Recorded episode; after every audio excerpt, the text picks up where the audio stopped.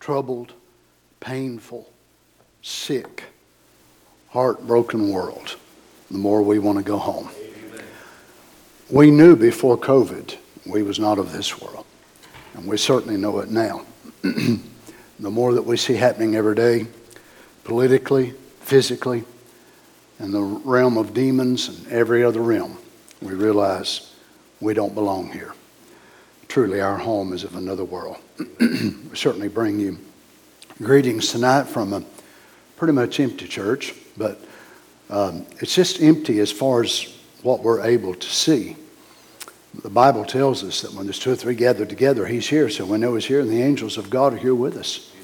Amen. And certainly wish that everybody could be here and stream with us, but I felt like this would be better for us to have a meeting like this and than to have nothing at all with so many that are sick.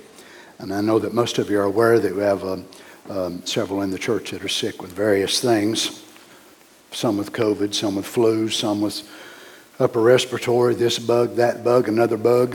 But we know that our Lord's got power over all the bugs that there are, all the infections and viruses and so on. And this too will pass. And we want to be a stronger people when it does. I'd like to read to you again tonight from Nehemiah chapter 6.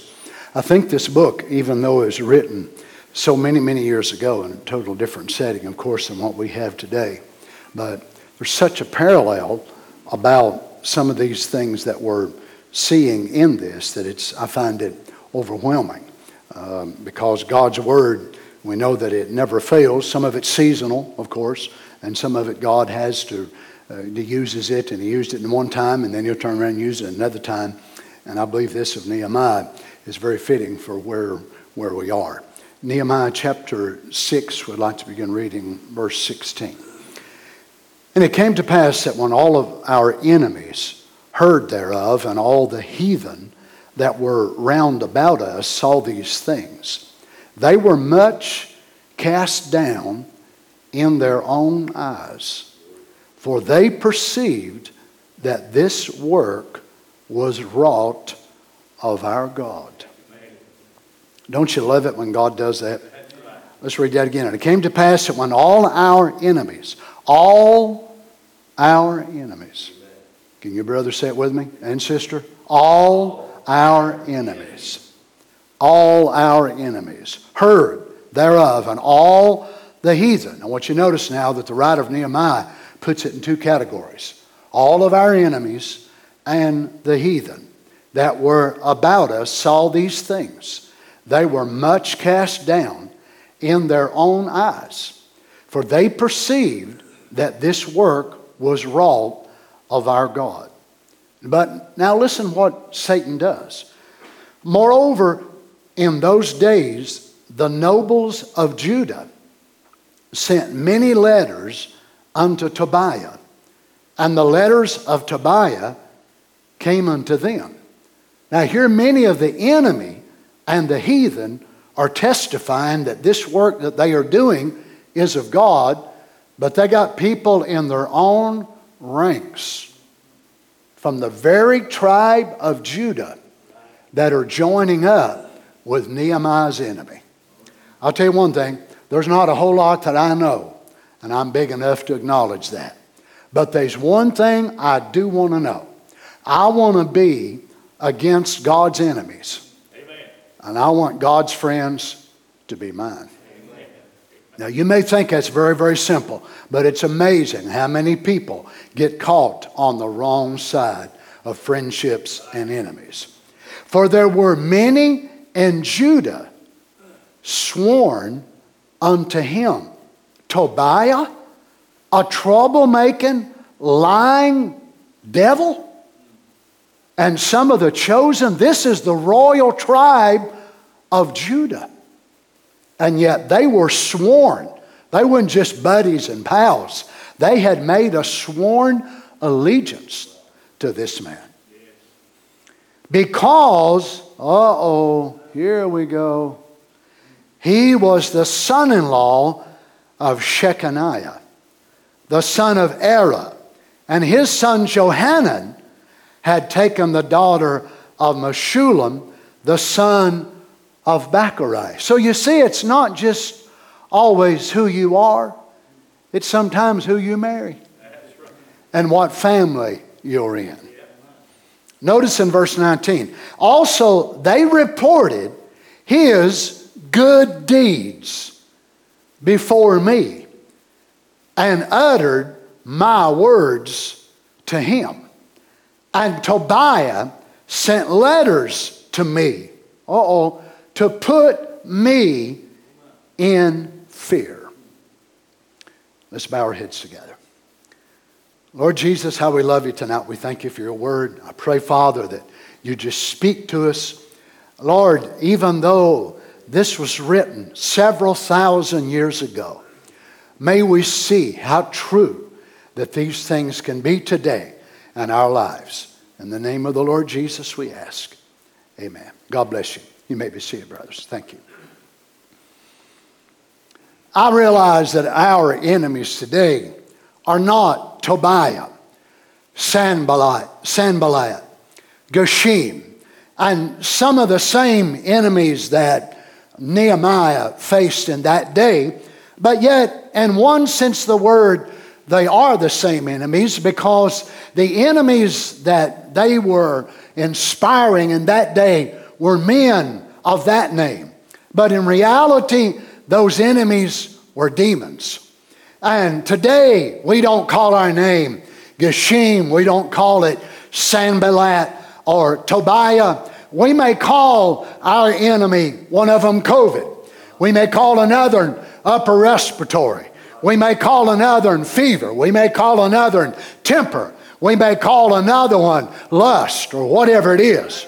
But yet, it's the same parallel that I see of what went on in that day. That whenever their enemies began to see and hear the great work that was going on, they couldn't stand it. They tried everything in their power to try to stop them.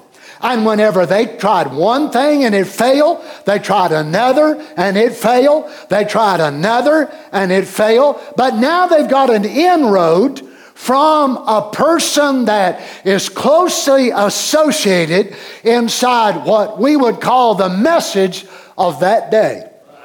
Now, it's amazing, we say the saying, and it's been around actually for thousands of years. I got to looking at it this week, and it actually goes back to some of this time frame right here, that blood is thicker than water. So if you thought that was an American saying, you need to catch up. It actually went back prior to this time right here. So we find that the enemy has an inroad in the way that he feels like will be able to stop Nehemiah once and for all. But yet, I find it amazing that no matter how many times we knock the devil down, and you've seen it as I have, that we will testify of what the Lord God has done in our lives. And we want to just turn in a little testimony, and I'm sure it's happened with you as it has with me. You turn it in on Wednesday night, and lo and behold, on Thursday, the very thing you testified about, the devil is there to make you look like a bald-faced liar. Because you thank God for giving you some good days. You thank God for moving for you in such a phenomenal way. And the very next day or two, don't you know that devil is there to make you look like a liar, and in order to intimidate you to where you won't testify again of what God has done. But let me just remind you tonight, that shows you how scared he is of your positive testimony. So if you testify tonight and the devil and all hell breaks loose around your testimony tomorrow, you keep testifying of the same thing tomorrow night and Friday and Saturday until the weekend, because just know the devil don't like you testifying positive things about what your God is doing.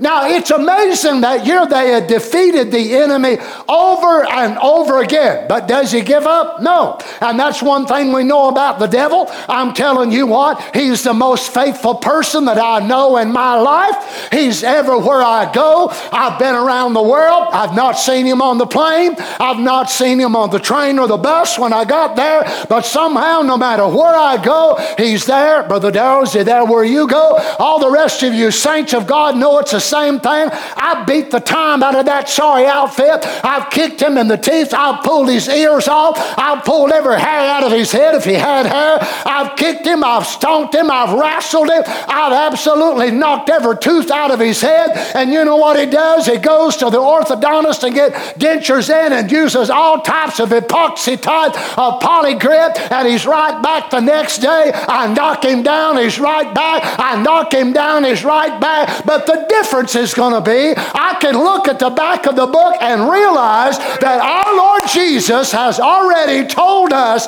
that we are more than conquerors, and we are not just going to win every now and then, but we are going to win these things, and we are the winners at the end time.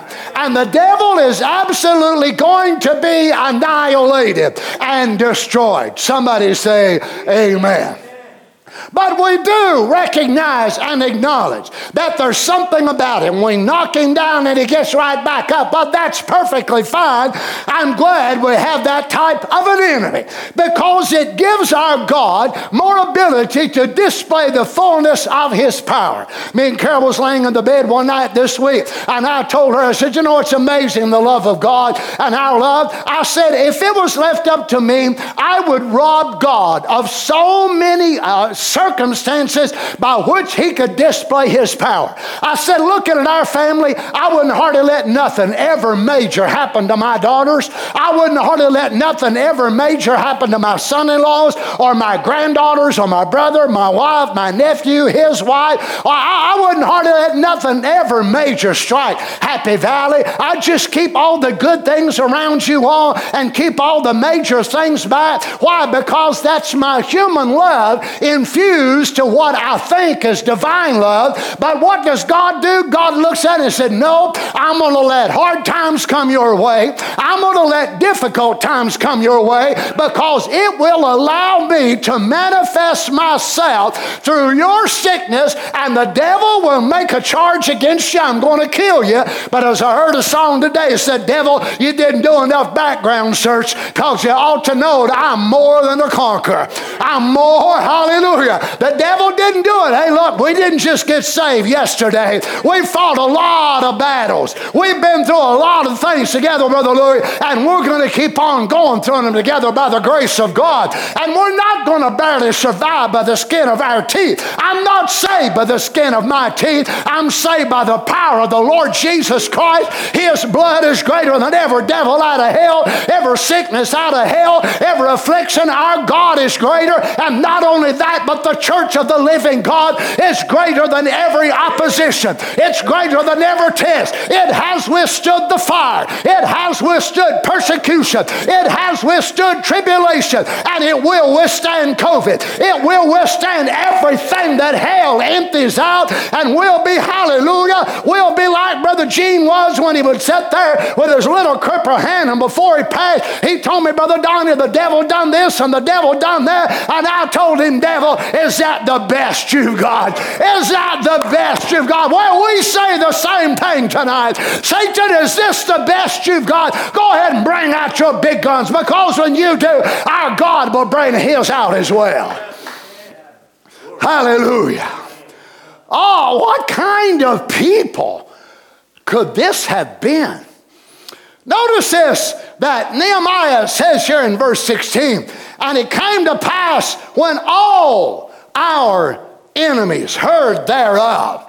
Now, remember, they were dealing with the Samaritans, the Ammonites, the Ashdodites, the Arabians, and then they had all the heathens on top of that round about. And when all the enemies heard what had happened, they had to admit, well, there's one thing you got to say, they're ignorant and they're unlearned, but they have been with Jesus. Well, I don't know how this happened. Now remember, one of the marvels of what they're marveling is that this wall was done in 52 days. Which even the heathen had to look at it and say, this is an absolute phenomenal miracle. There's no way this wall, being miles around in circumference, part of it plumb down to the ground, part of it 2 or 3 foot high, and the gates was all gone, the bars was all gone, and they had to look at it with their own eyes and say, there's no way this can ever be done. And now they're standing at the end of it and say, how was this ever done? Oh, so the devil made them old boys be anointed to go and lie against them, and now God turns it right around and says, testify of what I've done. Go ahead and say it. I never thought it could ever happen, but it did. Go ahead, devil. Go ahead and say it. Oh, God loves for his children to testify, but he loves to make that old devil testify. He loves smoking his hide. This work was wrought of our God. Now, they didn't even believe in God, right? But God even made them testify. Oh, praise the Lord.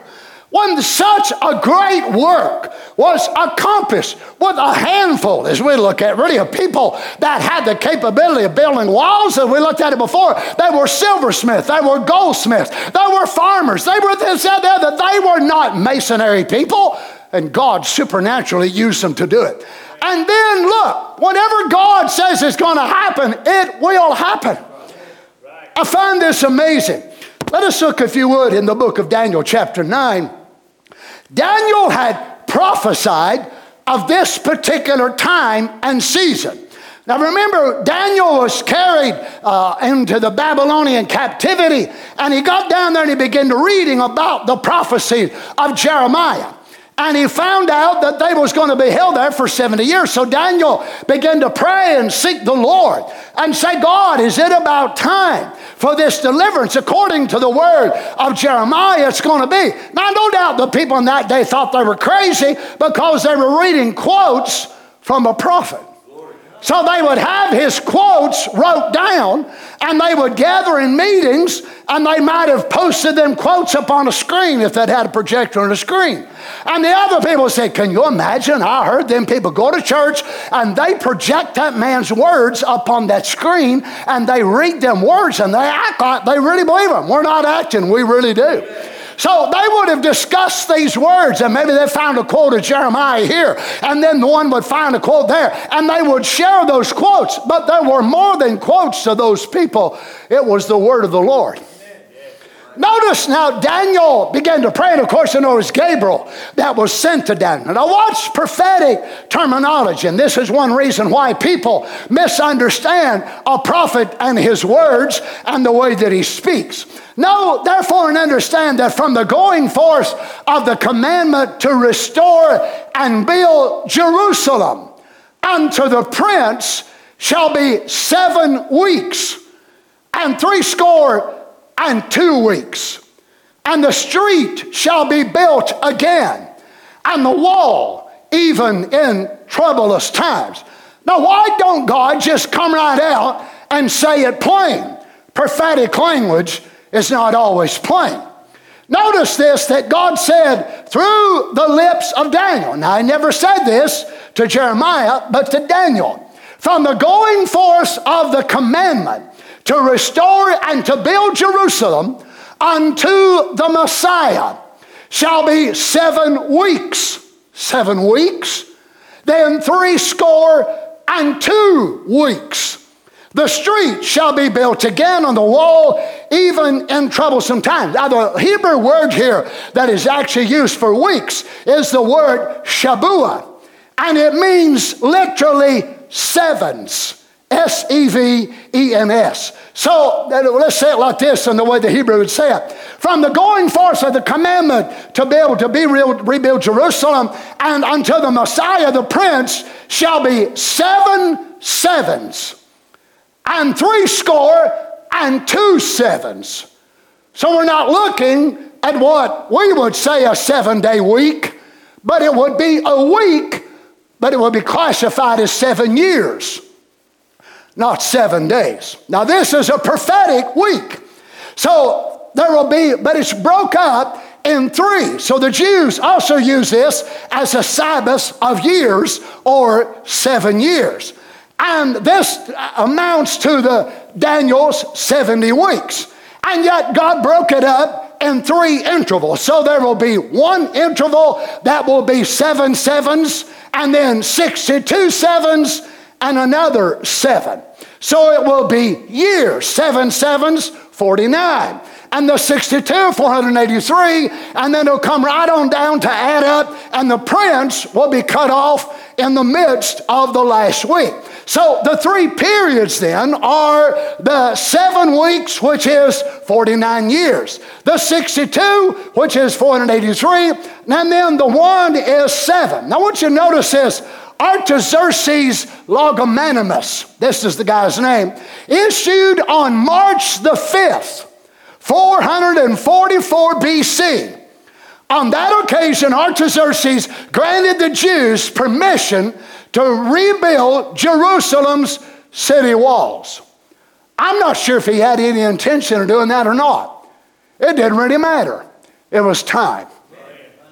So whether the Republicans or whether the Democrats or the Independents, whether they plan on doing this or that or the other, it don't really matter. If it's in God's program, they'll do what they're supposed to do.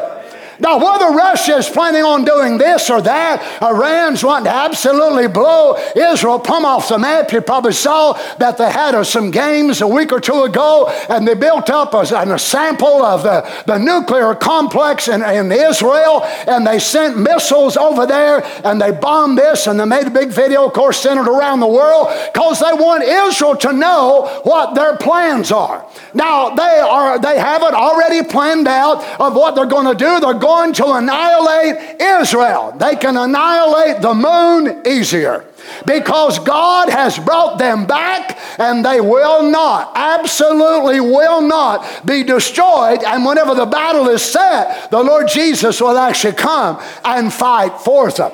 So look how God is able to manipulate. Now, under the written law of this Artaxerxes, that he set forth part of the initial burst of the release of the Word of God. And yet hell couldn't stop it. This man might not have even liked the Jews. It didn't really matter whether they did or not. He was the one that God chose to do it.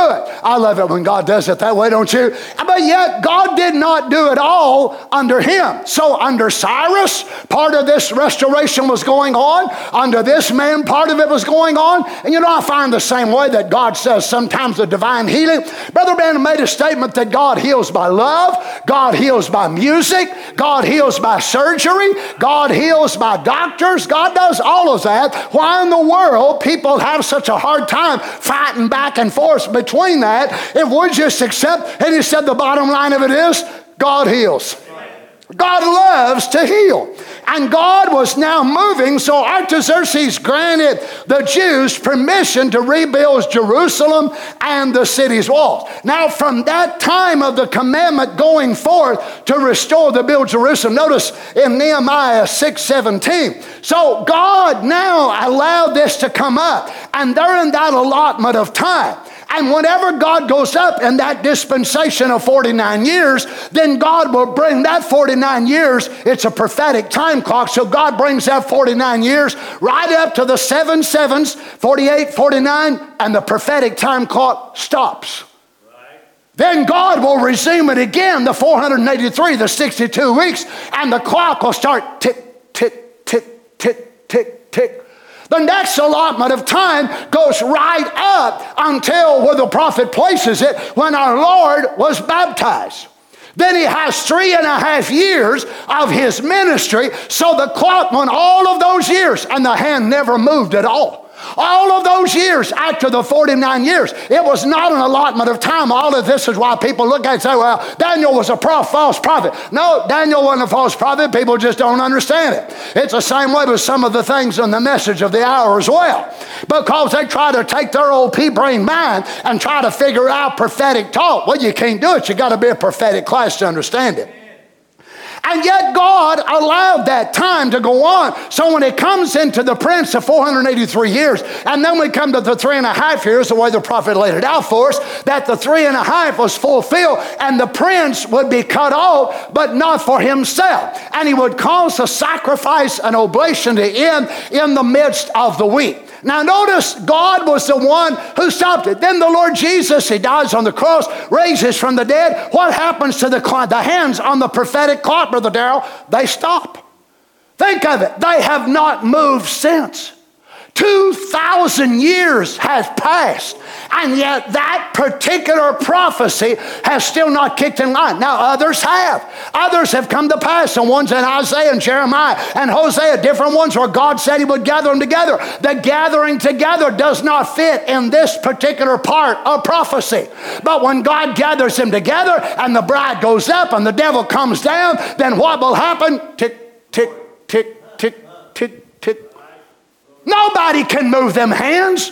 We could pray, we could fast, we could do everything in the world we know how to do, and we'll never be able to move them hands of prophecy. Why? They're a link to God's great time schedule. It's the same thing with the rapture. It's the same thing with you and I wanting deliverance about this or that or the other. And sure we pray, sure we confess, sure we believe, but if God's got a timeline on your miracle, I don't care what you got to do, brother, you'll never make it happen, not a minute sooner. Amen. Notice, so here in this time frame, we have people that are not Ammonites, people that are not Ashdodites, but people that are the royal tribe of Judah. Look in verse 17. Moreover, in those days, the nobles of Judah. Now, we're not talking about the offscouring of Judah. We're not talking about the drunks of Judah, prostitutes and whores, you know, and liars and all that sort of thing. But some of the big people of Judah. It seems almost incredible that a real Jew would secretly cooperate with the enemy. Let alone Jews who were of the noble tribe of Judah. Judah was the king tribe. Judah was the one that is going to bring forth Messiah, and this is their heritage. And yet they are friends with the enemy. They had their tribe had a stake in the entire future of Jerusalem. This is in their domain of their country where God gave them. And yet they have friendship with the devil. Oh my. The city of David, which was of the tribe of Judah. Out of there, God said, I will raise up a governor which shall rule my people. And they were resisting the Lord by disobeying his word and jeopardizing the whole plan of God, looking at it in the natural sense, because of them being identified with the wrong friends. Now, is there anything wrong with us having friends of the people of the world? Of course not. We ought to be friendly with everybody. Be nice to people. This is the only smile they'll get, some of them. Be as nice to them as you can. I don't think we ought to be mean to anybody myself. I don't think we ought to treat people rude. I don't think we ought to be nasty with them. Do you? No, not as Christians. I just don't believe that. I think we ought to be nice to people. But yet at the same time, we should not compromise our heritage of who we are in order to make friendship with the world and be able to give up what we are as the people of God. So they become traitors now. These nobles, these great people, now remember it's these type of people, of course, that always have influence on people that look up to them. So who knows exactly what Tobiah had said? You know, maybe it was something, well, boys, I'll tell you one thing, if I get in there, then y'all, I'll make you all, you know, kind of this and that and the other with me. And what they had done, they had shared Nehemiah's letters. Now they were part of the message, believers, they were part of the message of that day, so they had some insight to things that went on, you know. They had some insight to things like that. Brother, I'm going to tell you one thing, that's the worst enemy that we've got right now. Amen. I want you to notice the Jews and the Romans. They hated each other. They absolutely despised each other. But once they both shared a common enemy, They could work together in a way that they never deemed possible. And after that enemy, the Lord Jesus, was killed, they went right back to hating one another again until the church got the Holy Ghost, and then they got together again. Isn't it amazing that as long as they didn't have a common enemy, they were enemies themselves. They hated one another. Don't you understand that the denominational prostitutes joined up with those who were former believers are some of our greatest enemies? Why? They have one common enemy, which is you. Isn't it amazing, some of these former message folks, how come they don't make videos against the Catholic Church since they've killed millions of people down through time? Can anybody point me, anybody around the world point me to any quote or any God-called, Holy Ghost-filled preacher in this message that teaches anybody how to kill? Point me to anybody that teaches or allows us to molest our children or do things that's unclean or ungodly. Well, come on, don't get quiet on me.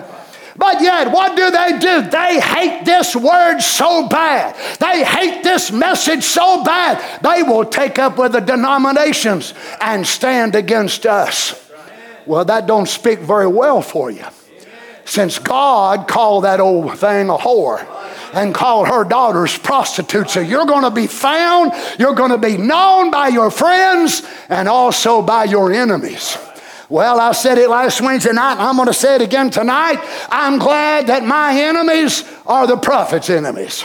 I'm glad that my enemies are the enemies of the servants of God. I'd hate to know tonight that I have for some of my best friends, men that hate Tim Pruitt, men that hate Ron Spencer, men that hate William Branham, and they're my best buddy chum. I need to go to the doctor quick, because I got something bad going on up here. Come on, saints. It's not just, oh, well, I'm known by my friends. You are, but you're also known by your enemies.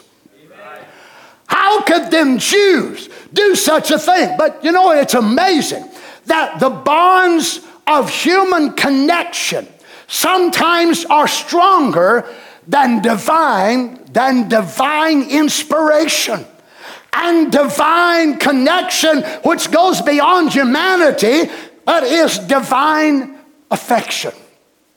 And well, this man, he married my daughter. Why, he's my great uncle by marriage, and he's this by this.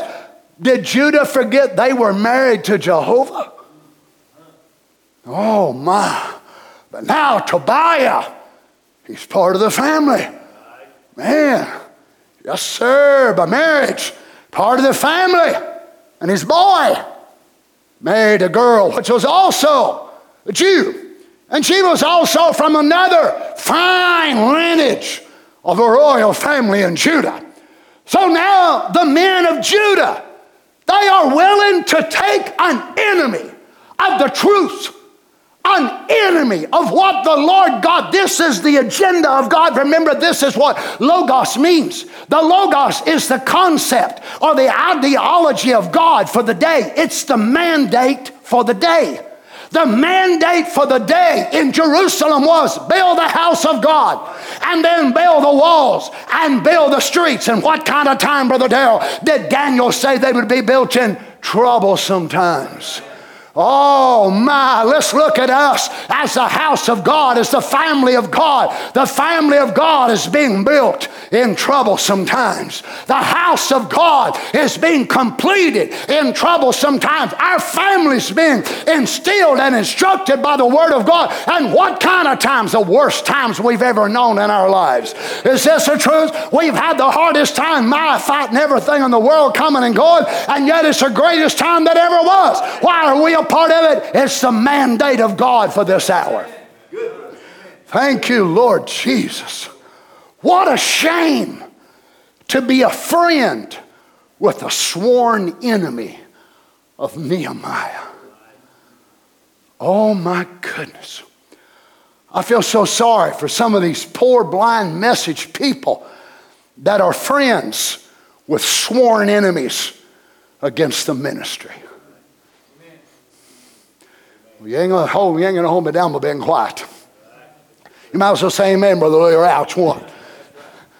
Wouldn't it be a terrible thing to be caught on the side of the enemy when the rapture comes, and you're in the enemy's lines, and you're playing a spy for the enemy.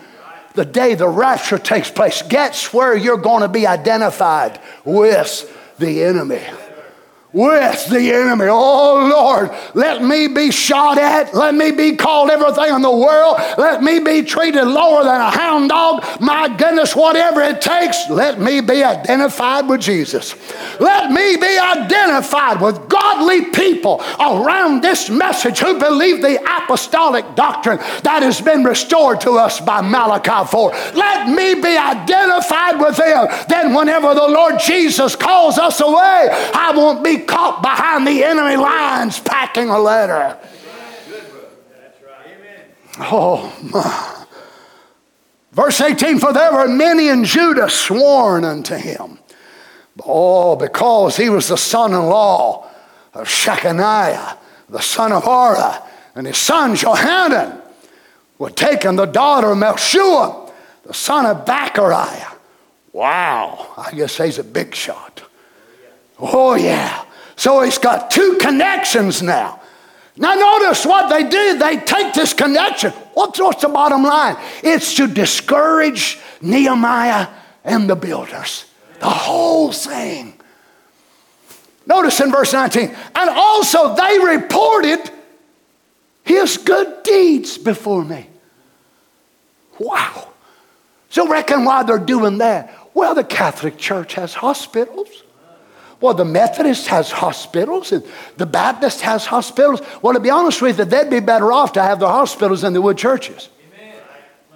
God won't judge their hospital for being a whore, but He will judge their church for being one.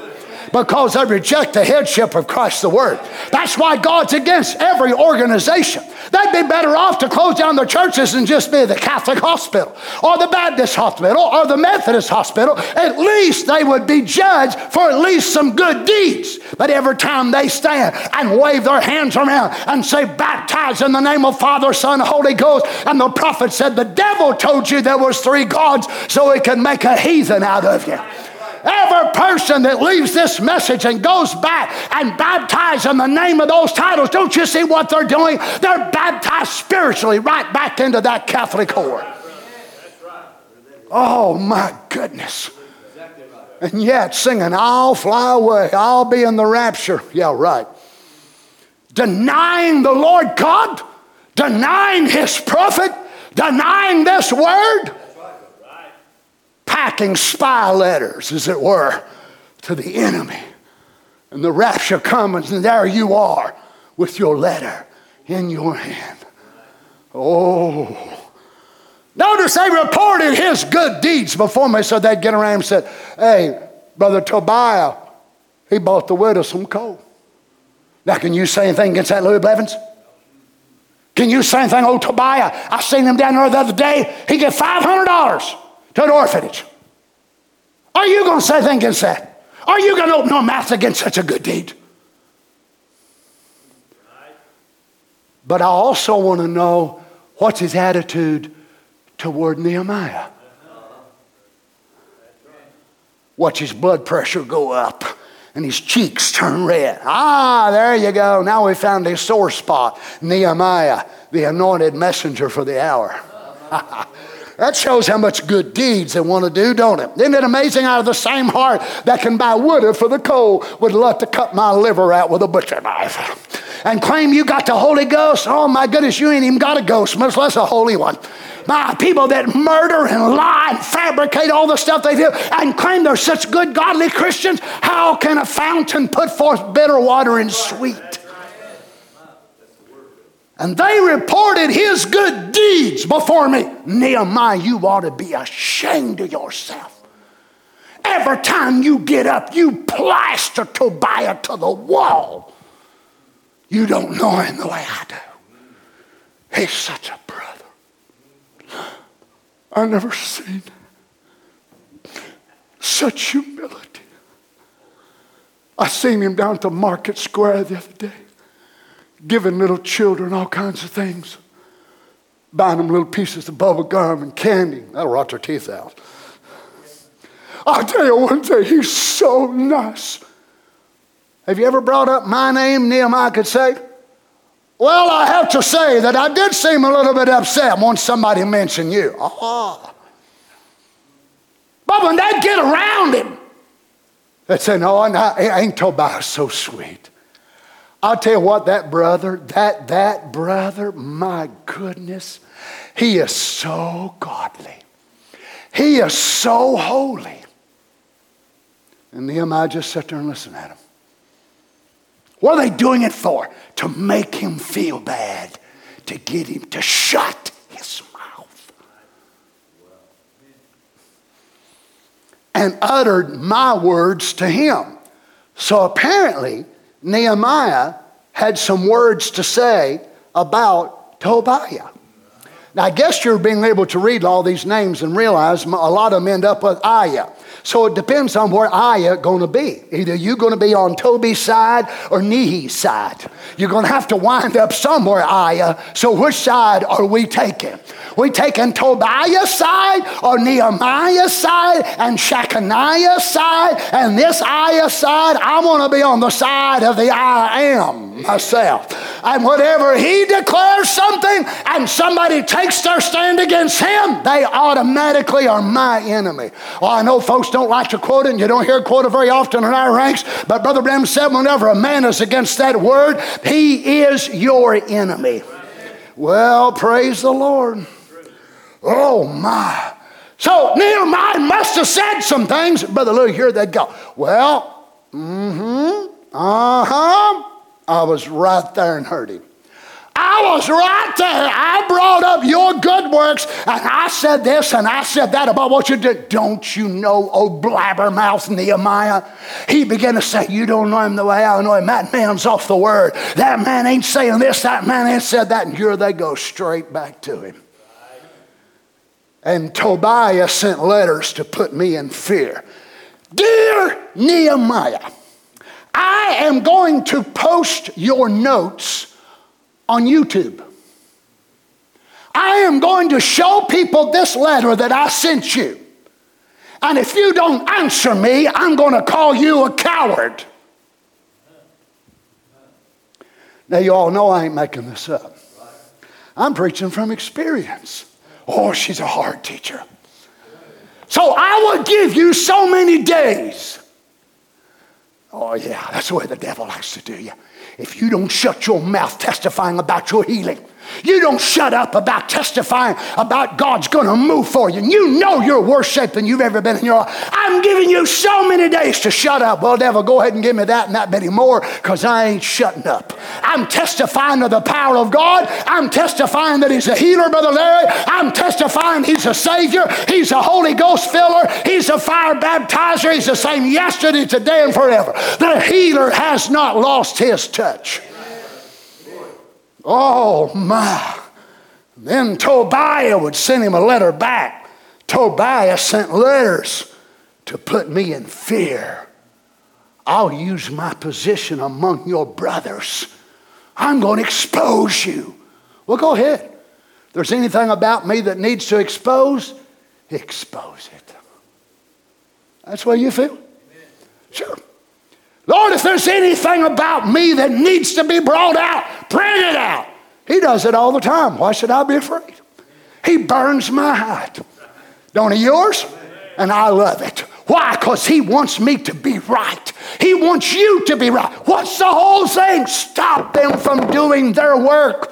You housewives, you fathers, you farmers, you converter guys, whatever you are, it's the devil trying to stop you from doing what God's called you to do. He uses fear. He uses anxiety. He uses trouble. He uses problems in the home, problems in the church. Praise God. Wouldn't it be something? So you got people that come to church and glory to God. Amen, Pastor, amen. And they're taking notes of what you say. Huh. And after church, they send them to so-and-so and so-and-so. He said this, and he said that, and he said this, and he said that. I know you may think that don't happen, but believe me, it still does. It still does happen that people do such a thing. And then people think that they're on the side of the right. And here was Nehemiah dealing with this fear again. I'm sure you've noticed it, how many times that Nehemiah felt fear. Isn't it amazing that a man with a call, a woman with a call, a person that's called of God, genuinely called of God, and they can still experience fear in their call? Oh, you imagine. So he stands up on the wall and he looks out there. He's got enemies there. And he looks down inside the city. He's got enemies there. He looks from the courthouse. He's got them there. He looks over here in the sheriff's office. He's got them there. Why? They're big uppity-ups. And they're the ones that like Tobiah. No matter where the man goes, he's got enemies. That sounds like you, don't it? That sounds like you. That sounds like you and you. And those of you that are streaming here tonight, no matter whether you're a preacher or not, the devil hates you. Brother Darrell texted me yesterday and was talking about different folks that are sick and stuff. I think it was yesterday or the day before one. And he said, I'll tell you one thing. There's one thing I know for sure. The devil hates Happy Valley. And I texted back and said, yeah, and the feelings are mutual. Not only does the devil hate us, we hate him. Look, the devil is not just our enemy. I love the way the prophet said it there in 1965. God, I pray you'd give us something to be able to meet our enemy. Not only our enemy, but your enemy. It's not up to me to win these fights. I can't do it. That's not up for you to be able to win it. But brother, sister, it is beyond you and I. This enemy is not mine. He's the Lord God's. Oh. Notice Nehemiah had to keep round the clock guards on permanent duty. Chapter 7, verse 1. Now it came to pass when the wall was built, and I'd set up the doors, and the porters, and the singers. Oh, now we're getting ready to have church. The singers and the Levites were appointed. I gave my brother Hananiah, and Hananiah, the ruler of the palace. See, I told you you're going to be one of them, Ananias. The ruler of the palace charged over Jerusalem, for he was a faithful man and feared God above many. That's who the Lord God wants to be the leaders. Not men of political mindedness. Men that wants everybody to know who they are.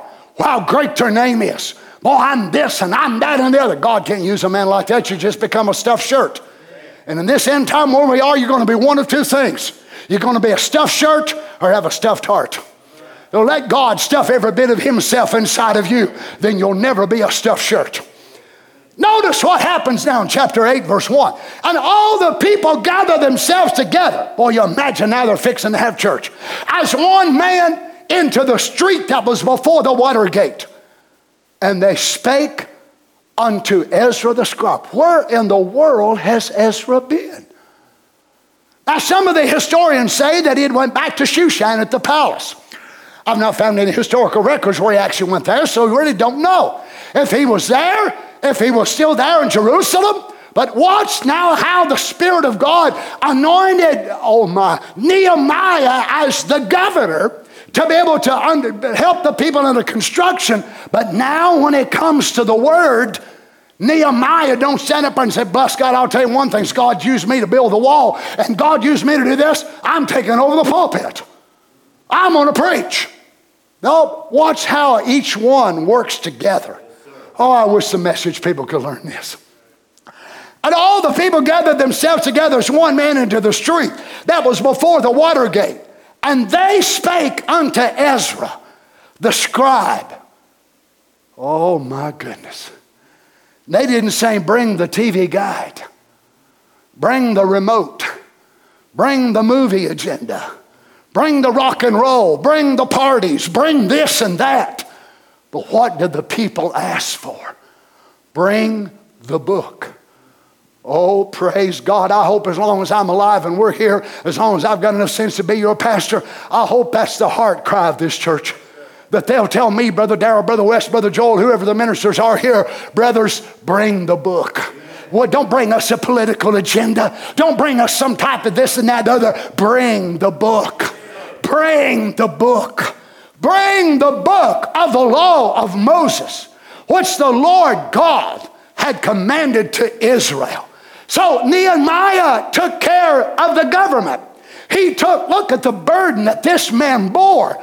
But it was not to lead the church. It was not that he could stand up and take the pulpit, but he was a man that was actually the governor. But now there comes another channel. Verse 2. And Ezra the priest brought the law before the congregation, both of men and women, and all that could hear was understanding upon the first day. Oh, glory to God.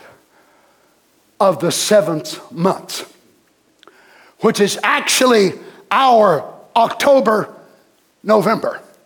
When Israel in the 7th month is the most holy month of all. In that is the Feast of Trumpets, the Day of Atonement, and also the Feast of Tabernacles. Notice how God timed the building of this house. Amen. So it was in the 7th month that the people began to say, give us the book. Give us the book. Why? Because in the book was their inheritance. Oh, how we thank God for Calvary. How we thank God for the resurrection. But I hope you understand what I'm going to say. If there had been no Revelation 5, the work of the cross would have never completed its fulfillment up to man's inheritance. The Lord Jesus spilled his blood in order to make a way for people to repent, but that did not take them back to their original inheritance. Oh, but there was a book in the hand of him that sat upon the throne, and John stood there representing the bride. In chapter 5, when he saw it, there was no man found worthy. But after the Lamb opened the book and the 7 seals, then John walks up to the being there on the throne of God in Revelation chapter 10, and he said, give me the little book. And John, after Revelation 5, the mystery of God has brought John into his inheritance. And John now can take that in chapter 10, which is forbidden in chapter 5. Don't you see why we couldn't take the book in Pentecost? Why we couldn't take the book in all those denominations? But once Revelation 10 opened to us as an individual, not just rallying around Brother Branham. Oh, everything, Brother Branham this, Brother Branham that. Brother Branham had his place. But now we have ours. And that is to take what he brought and eat it and become the book. What will it do? It will force our bodies into the cycle of the body change. It will bring us to our full inheritance. Notice there could have been no better time. God timed it perfectly. It didn't make no difference how many delays the devil thought. Well, I'll shoot him out there 150 days. I'll shoot it out there 300 days. God said, forget it. 52 days on the dot. 52 days. Why is this so important? 52 days. So on the first day of the 7th month, the holy day, the high day, so will it be in the days of the voice of the 7th angel, when he shall begin to sound, the mysteries of God should be finished. Praise God. Notice what happens in the 7th, the Feast of Tabernacles. The Feast of Atonement, Yom Kippur, and the Feast, oh my, of Trumpets, all in this 7th month. Notice how they all come together under the 7. Brother Ram said, what's that 7? That's the finish. That's the coming of the Lord. He didn't know, he said, that 7th seal was the coming of the Lord. People think they're refuting a man of Kentucky and born down in Burksville, Kentucky. It ain't that man they're refuting. It's the Lord himself. Amen. Oh, praise God. So what did this 7th month do? It gave to them a time, an opening of confession of their sins. The Feast of Tabernacles was to move out of their house into another dwelling. The Day of Atonement was for their sins to be totally annihilated. Not every Sabbath coming up, but this one was where the sins was laid upon the head of the goat. and the goat took it away. Not that a Baptist version, well, I repent and I ask God to forgive me, and then I go out and I look on women, I lust after them, and I repent every day, and I lust and I repent, and I lust, I repent. No, the atonement is broke over, the blood cell opened up and broke over your soul, and the nature of sin is absolutely annihilated. It is totally gone. The day of atonement begins the new birth of the first day of your soul.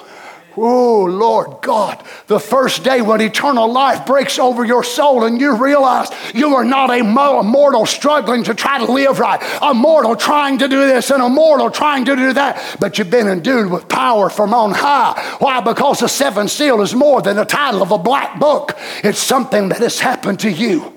It is something that has happened to you. Don't you see what the seventh seal is for the believer? It's the same thing to the believer as it is to the age. It is the coming of the Lord.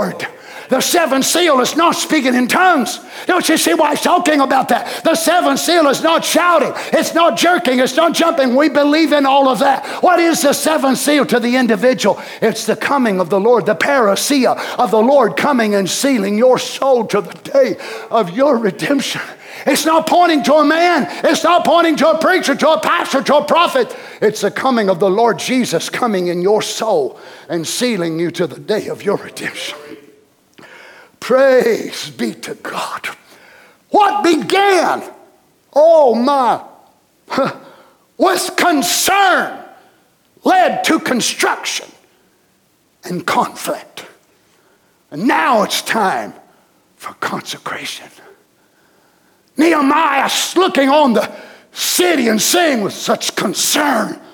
Concern led to construction. Construction led to conflict. And now out of conflict comes consecration.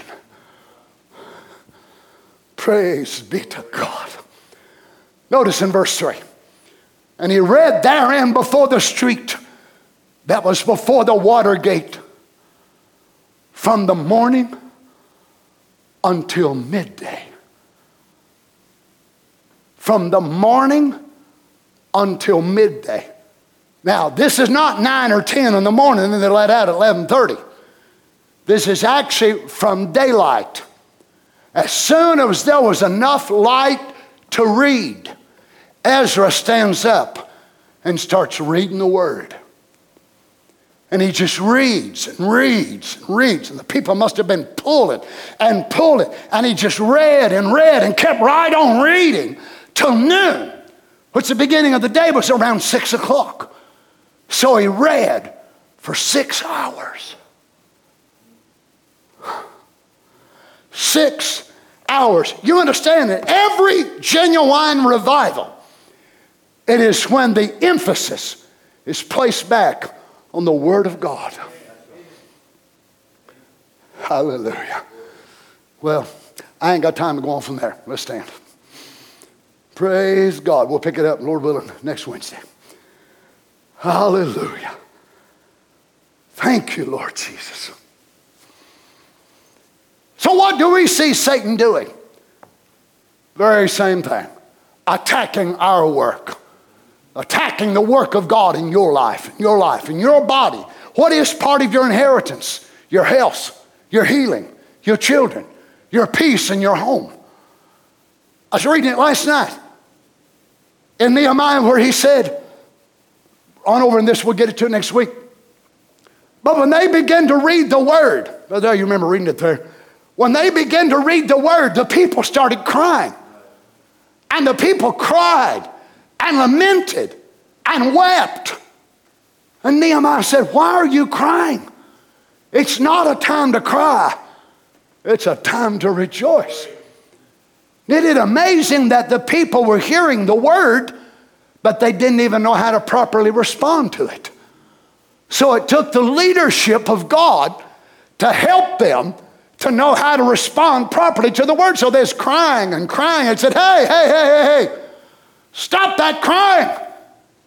It's a time to eat the fat and drink the sweet. It's a time to rejoice. And then this where he said this famous scripture, many people don't even know the setting of it. The joy of the Lord is your strength. That's where that scripture comes from. of a leader correcting the people because they're responding the wrong way to the word. And he tells them the joy of the Lord is your strength, and they're weeping and they're crying. So if Satan can't stop them from hearing it, he can't stop Ezra from reading it, he'll confuse their emotions and make them receive it in the wrong way. So instead of leaving happier, leaving however God wants them to leave, they go the opposite way. And you're this thing moved over the whole congregation. We're talking about approximately 50,000 people they're reading to. And this spirit comes over the whole people. And the majority of them are just boo-hooing and crying. And oh, Lord, have mercy. Oh, Lord, have mercy. Oh, God. He said, stop. You all need to be shouting. You need to be rejoicing. Wow. Some of us need to stop worrying. We need to stop fearing. I've been reading, I don't know how many doctors lately that's telling people don't be scared of COVID. I read a thing today, another doctor saying don't fear it. My, we've got so many fear mongers all in our government from the White House on down, and they're trying to scare the liver out of us. What in the world are they doing it for? They want to rob you, children. They want to rob you of your joy. My goodness, we're scared to death of a sneeze. We're scared to death of a cough. If anybody's got a runny nose, we're ready to run out of the house. Oh, my. Oh, but we ought to get out from under this fear. It's Satan. It ought to be a time of great rejoicing of what the Lord God is doing among us. For the joy of the Lord is your strength. Praise God. Praise God. Let's just bow our heads together. Oh, Father, forgive us, Lord. I'm sure, Lord, that we've responded the wrong way many times to your word. Maybe we've cried when you wanted us to shout out. Maybe we've shouted out when you wanted us to cry. Help us, Father, to be sensitive. Then help us as the leaders of your people when we catch it. Every minister, if he's preached very long at all, knows that sometimes the Spirit will move in the congregation and it'll go to changing that service in a direction opposite of what the Spirit of God wants it to be. And sometimes it'll be a preacher that'll stand up and do it. We've all seen it. Help us, Lord, to be able to catch your mind. Oh, thank you for sending us the word, Lord. Praise God, this bride's revival. What is it? It's because of the restoration of the word. It ain't because this great man and that great man, this great preacher over here and that great singer over there. It's because a book has been opened to us and we have found our identity in the book. And we realize we wasn't Baptist after all. We wasn't Catholic, we wasn't Church of God, we wasn't Trinitarian, we wasn't Oneness. We was a gene seed of God. We were the Father's spiritual gene. That before there was ever a world, you had us in your thinking, and we are only the physical manifestation of an attribute that was in God, that thought of us and created an earth to bring us out of and made us here to serve your divine purpose. Praise God. My brother Harry is here, Lord, more to deal in metals and recycling. Brother Louis' life is more than just selling little Debbie's over the years. Brother Darrell's life was more than being a physician's assistant or whatever he was, a surgical technician. Lord, some of these other brothers that works and do this and that, oh, that's part of it. But the bigger scope is we are part of the great economy of God. We love you tonight, Lord Jesus. I pray if there's anyone under the sound of my voice, they're still under the fear of Revelation 5. They're still under the fear. They're still under the trauma. They just can't come up to Revelation 10 yet. Lord God, may you step forth. May you step forth. It won't be Brother Branham they'll see take that book. It won't be their pastor or their mama. It'll be you, Lord God. You'll take that book and you'll tear the seals of mystery off of their life. If they can ever catch a glimpse of who they are in you, you'll break them seals from around them. Them past seals of memory of shortcomings and failures. You'll tear them seals off. It'll be the book of mystery. It was then, but now it'll be the book of redemption, and you'll take them back before they ever sinned. You'll take them back before there was ever a creature of time. And Lord God, you will take that book of their life. Praise be to God. Hallelujah. And you will walk into them, and they will do as the angels of God did. Worthy is the Lamb. Worthy is he who has redeemed us to God by thy blood out of every kindred and tongue and people and nation. Oh Lord God, this is why we're not afraid to worship. This is why we're not afraid to praise you, because we're not under the fear of Revelation 5. We've moved to the opening of Revelation 10. Hallelujah. Lord, the book of Revelation 10 being open is not just to the church age, not just to the church age messenger, but to every member of the bride. Praise God, to where we can say, give me the little book. And then the voice of the angel said unto me, take and eat it. And the prophet said the reason John did that was that he and the Word might become one. Lord God, help the people to see. Lord, if Satan can fill their minds with so much fear, they get an update on Omicron from CNN, and then they get one from Fox, then they get one from Yahoo. They get bells and whistles and tings and dings all day long on the latest stuff. Lord, help them to realize if they'd spend some more of that time reading the Word of God, if they'd spend some more of that time focusing on the message of the hour, on the quotes of the bride's deliverance, we wouldn't live under such fear and such trauma. Oh God, tear open the seals of their lives tonight, Father. May the Lamb help them to see their identity. May you walk in, Lord God. May you hand them the book. May they eat it and become one with the Word. Praise God. Then no matter what the devil says, what the doctor says, what a false prophet says, they keep their eyes right on the Word. That's those the devil will never get. That's the people the prophet of God was talking about. It's just as secure as Almighty God himself is. Why? Because it's him sitting on the throne of their heart. He took that old book and threw it away. And he threw their old book in the sea of forgetfulness. Now it's no longer remembered, and the name has now been transferred into that Lamb's book of life. Praise God. We worship you tonight, Lord Jesus. It's time for us to eat the fat and drink the sweet. Oh, I'm not talking about bubble dancing, Lord. I'm not talking about a bunch of emotional workup by music. I'm talking about revelation being so real in our hearts that we know the old life has passed away. A lot of this stuff that's going on in the world ain't nothing in the world but to get the bride's eyes off of the coming of the Lord Jesus, to get her eyes off the rapture, which every day our heart beats is bringing us one day closer to that time. We love you, Lord. We worship you, Lord. We bless your name, Lord Jesus. And we will do as those elders did. We will do as those angels did. Hallelujah. Worthy is he. Worthy is he. We will not adore this man. We will not worship this man or that great man, but we will say there was one who was worthy. The Lord God himself become a human being like us, that he might take our book upon himself. One day the prophet said he comes for that book. And he said that book is the believer. For they are the words on the pages. They are the words. People are thinking you're going to come back for a Bible or for a seal book. That ain't the book you're coming for. There's pages of that book in this building right here tonight. There's pages of that book.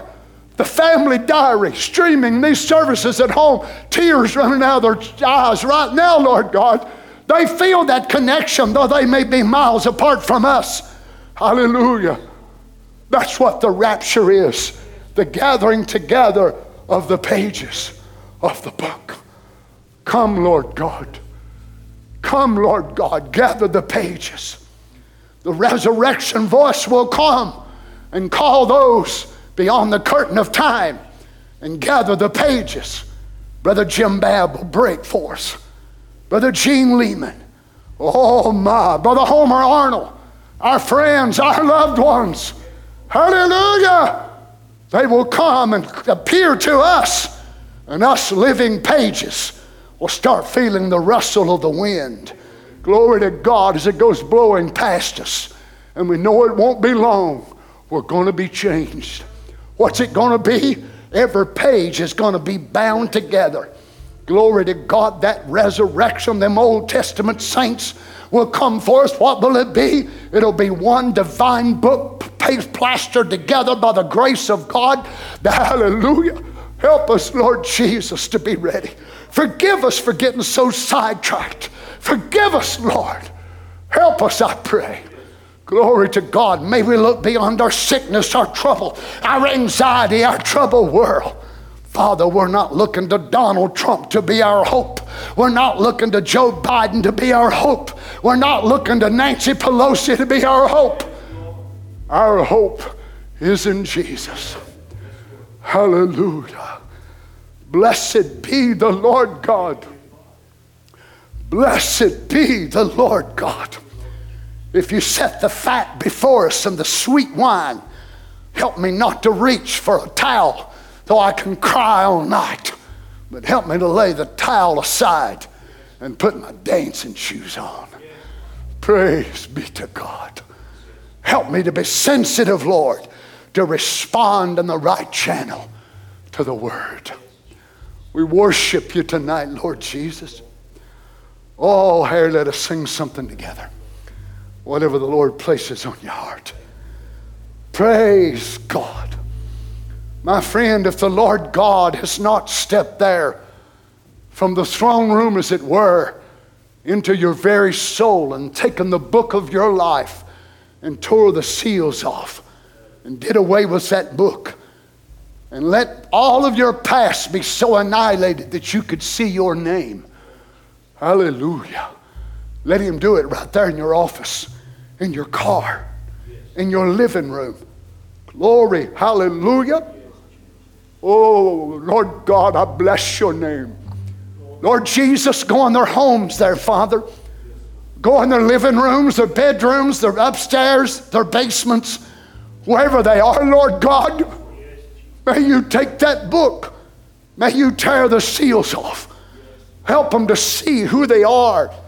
Then, Lord God, may you do as John saw you when you had taken the book and you sat down on the throne of God.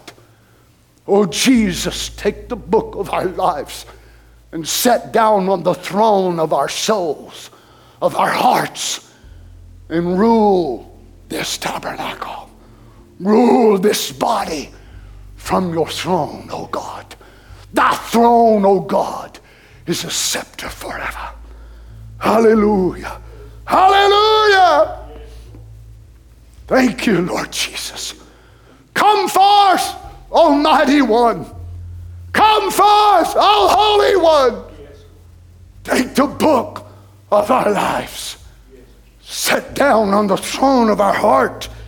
Capture our fears. Capture our anxieties. Capture our diseases, our sicknesses. That's a quote that I read a couple of weeks ago. Lord, the prophet said, "Faith has big muscles and hair on its chest. And when it speaks, cancer sets down and shuts up. Let pneumonia set down and shut up. And that includes you, devil, you COVID pneumonia too. That includes fever. That includes tumor. That includes anxiety and depression.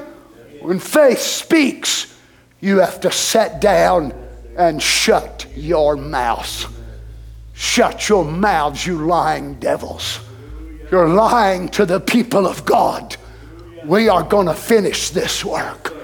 We are in the prophetic time clock of God. But it's on a different wheel than the Jewish time clock. Those 70 weeks were identified with the Jews. We're over here on another clock called the bride clock. It was 3 minutes to midnight years and years ago when the prophet was here. We may be seconds away, but we're right in harmony with the ticking of the clock. Oh, hallelujah. Hallelujah. We worship you, Lord God. Bless your name, Lord God. You are my shield, O Lord. You are my buckler. You are my mighty tower. The name of the Lord is a strong tower, and the righteous run into it. When I'm sick, oh Lord, and I don't know what to do, and the doctor says, I don't know what you've got, I can run to the strong tower, the name of the Lord. The doctor may say, Mr. Reagan, you're beyond hope. We don't know what else to do. I can run to the name of the Lord, for the name of the Lord is my strong tower. The government may say there's no hope. They may say, oh, another outbreak is coming. Another's coming. Whatever comes, we are more than conquerors. They've already got one identified in France. They've already got their fear going. I don't care if 500,988 comes from France and New Zealand and Australia. Our God is bigger than every one of them. Hallelujah. And the bride will leave this world in total victory. Praise be to God. Praise be to God. Sing Harry, so I'll shut up. Praise be to God. Oh, thou, praise be to God. Lord, art a shield for me. You're the glory, you're the lifter of my head. Oh, Lord God, let's worship Him. Oh, thou, Lord, art a shield. The glory and the lifter of my head. Oh, thou, Lord, art a shield for me. You're the glory, you're the lifter of my head. Many there be increased, oh, the trouble me. Many are the demon spirits, the fears that rise against me. Many there be which say of my soul, there is no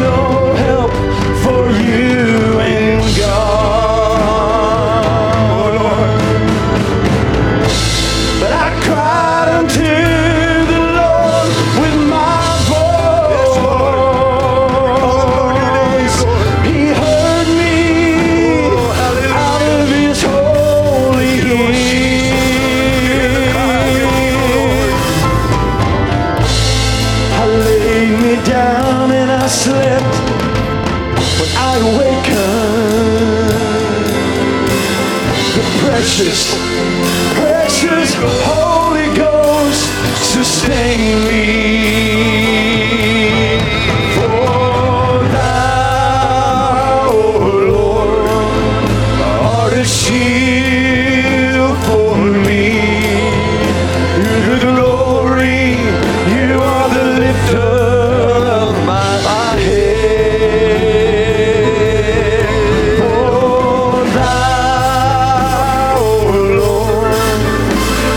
Shield for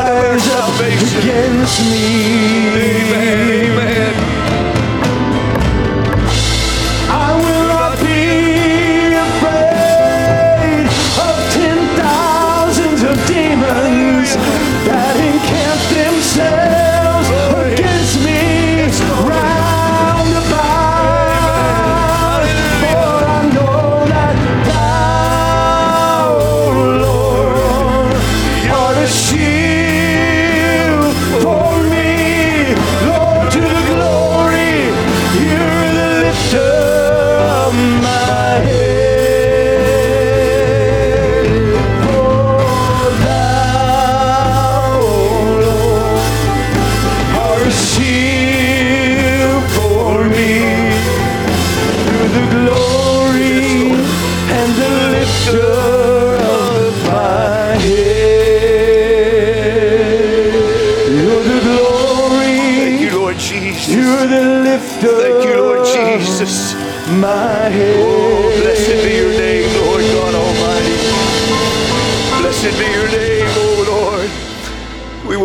You in the midst of our enemies, O God. We lift our voices unto thee, Lord, for thou art the God of our salvation, the healer of our bodies, the deliverer of our souls. We bless your holy name, O Lord, for there is none like thee.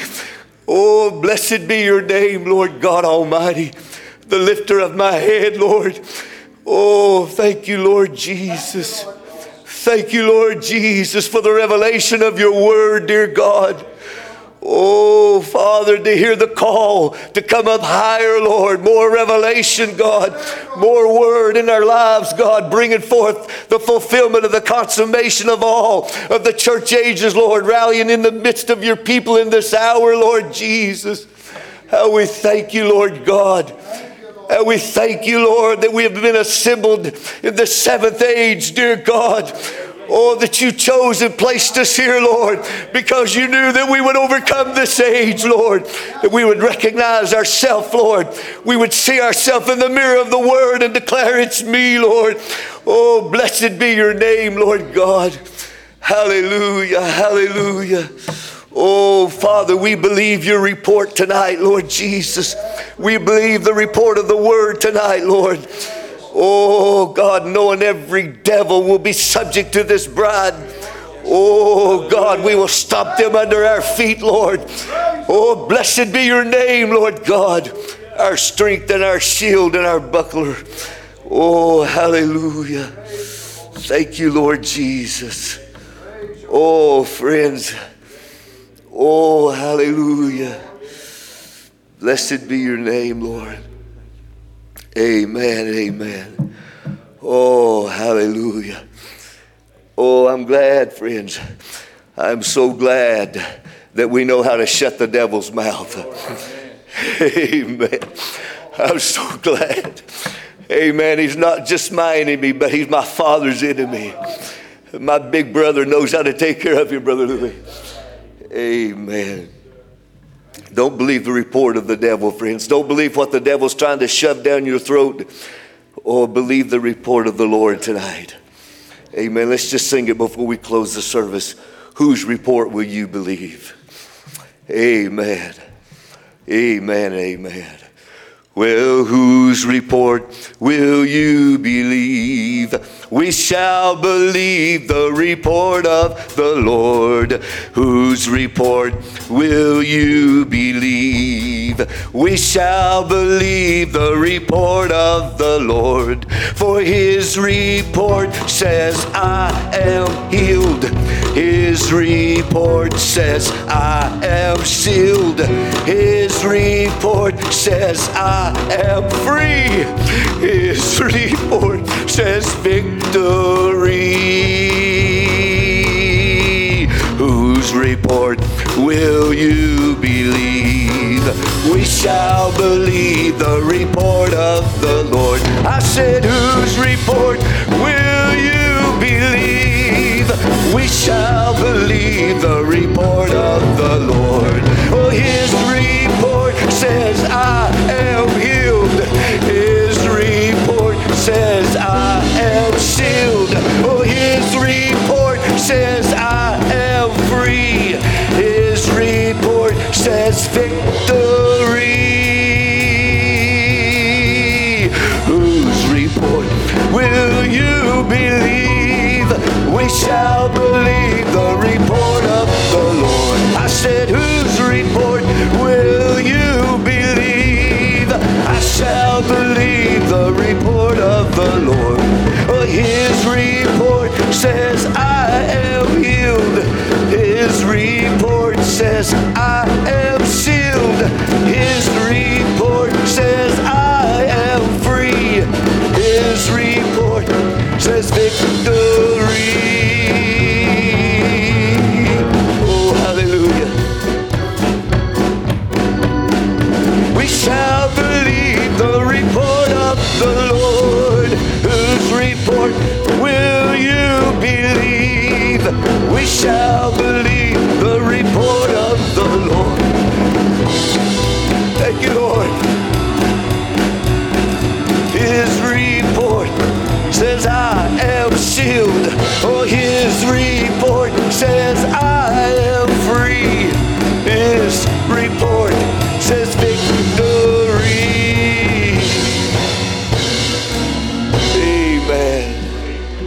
Hallelujah. Hallelujah. Hallelujah. Amen. Amen. You say, well, you're out of tune with the song. I may be out of tune with the song, but I'm not out of tune with the words. Amen. We are free. For whom the Son is made free is free indeed. Amen. Have you enjoyed the word of the Lord tonight? Oh my, I wished everyone could have been here, but there'll be another time we will gather ourselves together again. Until then, we will press on. Amen. May the Lord be with each of you this evening, and trust the word to go deep into your heart, and think about that moment that John realized that he could take that book. And don't you understand, friends, that's what we're hearing tonight is an invitation that we also can take that book. Amen. For John was the type of you. What a privilege it is tonight. Let's just bow our heads. Thank you, Brother Donnie, for the word of God. Amen. How rich. Amen. Oh, Lord. Lord, there's just nothing like your presence, Lord. How it just pulsates in our hearts, Lord. And sometimes, God, I don't even know how to respond, Lord. It's just so overwhelming in my heart. But I'm so glad, dear God, that you know the hearts of your people, Lord. And we thank you tonight, dear God, for the word that we've heard, Lord. How rich and how pure. Lord, as we see ourselves in our position in your word, Lord, how we just thank you, Lord Jesus. How we thank you, Lord, that you have chosen us to be a part of your great economy. Lord, I pray now that you would be with your people, Lord, those that are streaming at home and those, Lord, that will stream maybe tomorrow or next week or in their car. God, wherever they're at, may the word, Lord, stimulate them, Father. May the desire, Lord, to obtain to this which we've heard. For, Father, I don't believe you would give it this word if we couldn't obtain to it, Lord, but I believe you're giving it to us. Because we're reaching a place of maturity that we can receive it. Lord, we don't want to just be hearers of the word, but we want to hear and receive and act upon that which we've heard, Lord.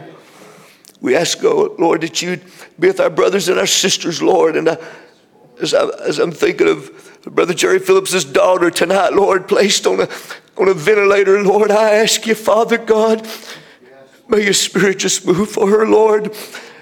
I'm thinking of Brother Eugene Kennedy, Lord, and Sister Janet, God, in their home.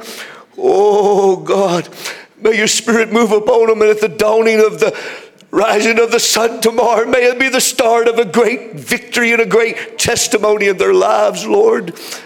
Others, Lord, of our brothers and our sisters that are struggling with this respiratory thing, Lord, and the flu and the COVID and whatever else the enemy would try to throw at us. But, oh, God, may we yield to the God that's in us, Lord, and may arise, God, and liberate the bodies of your people, Lord Jesus, that we may shout the victory, Lord. God, we just pray that you renew the strength of Brother Donnie, Lord, and the little bride around the world. May you bless her, Lord, and keep her in your bosom, Lord, we pray. And Father God, if we live to see tomorrow, Lord, may we rise with a greater desire to serve you, Lord, and to bring our light to the darkness. Grant it, Lord, we pray. We love you, Father, and we thank you, Lord, for all that you've done for us and for all that you've given us. Lord, I pray tonight for our homebound folks, Lord, those that, Lord, that have to stream every service because they're not able to come. Lord, may you just minister a special ministry to them tonight, Lord, I pray. We just love you, Lord. We love your people, God. May you bless them richly, Lord. We commit this service into your hands for your glory. In Jesus' name we pray. Amen. God bless you, saints. We sure love and appreciate you. Appreciate our pastor, Brother Donnie. Appreciate your Brother Louis, Brother Harry, Brother Larry. Amen. Brother Green. Bless you, buddy. Amen. May the Lord richly bless you as you go in the fear of the Lord this evening. Amen. Sing us happy, Brother Harry. Brother Harry always sings us happy. Amen. God bless you, saints, tonight. Amen. Gonna keep pressing on. Oh, pressing on. We gotta keep pressing on to the higher calling of our Lord.